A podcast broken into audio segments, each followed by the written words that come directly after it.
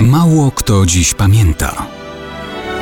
Datownik historyczny prezentuje Maciej Korkuć.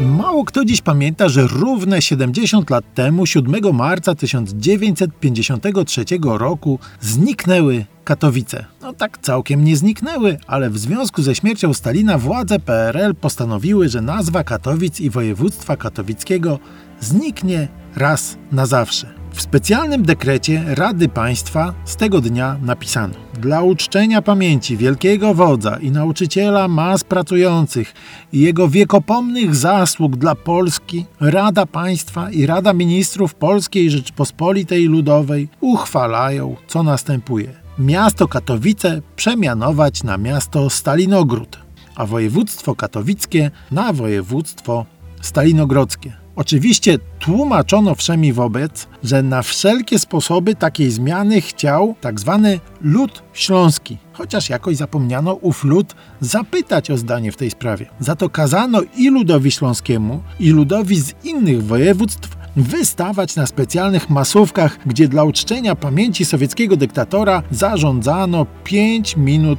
ciszy. Przy czym milicja skrupulatnie odnotowywała, kto w tym czasie stroił głupie miny, a kto na inne sposoby zakłócał wymuszoną powagę chwili.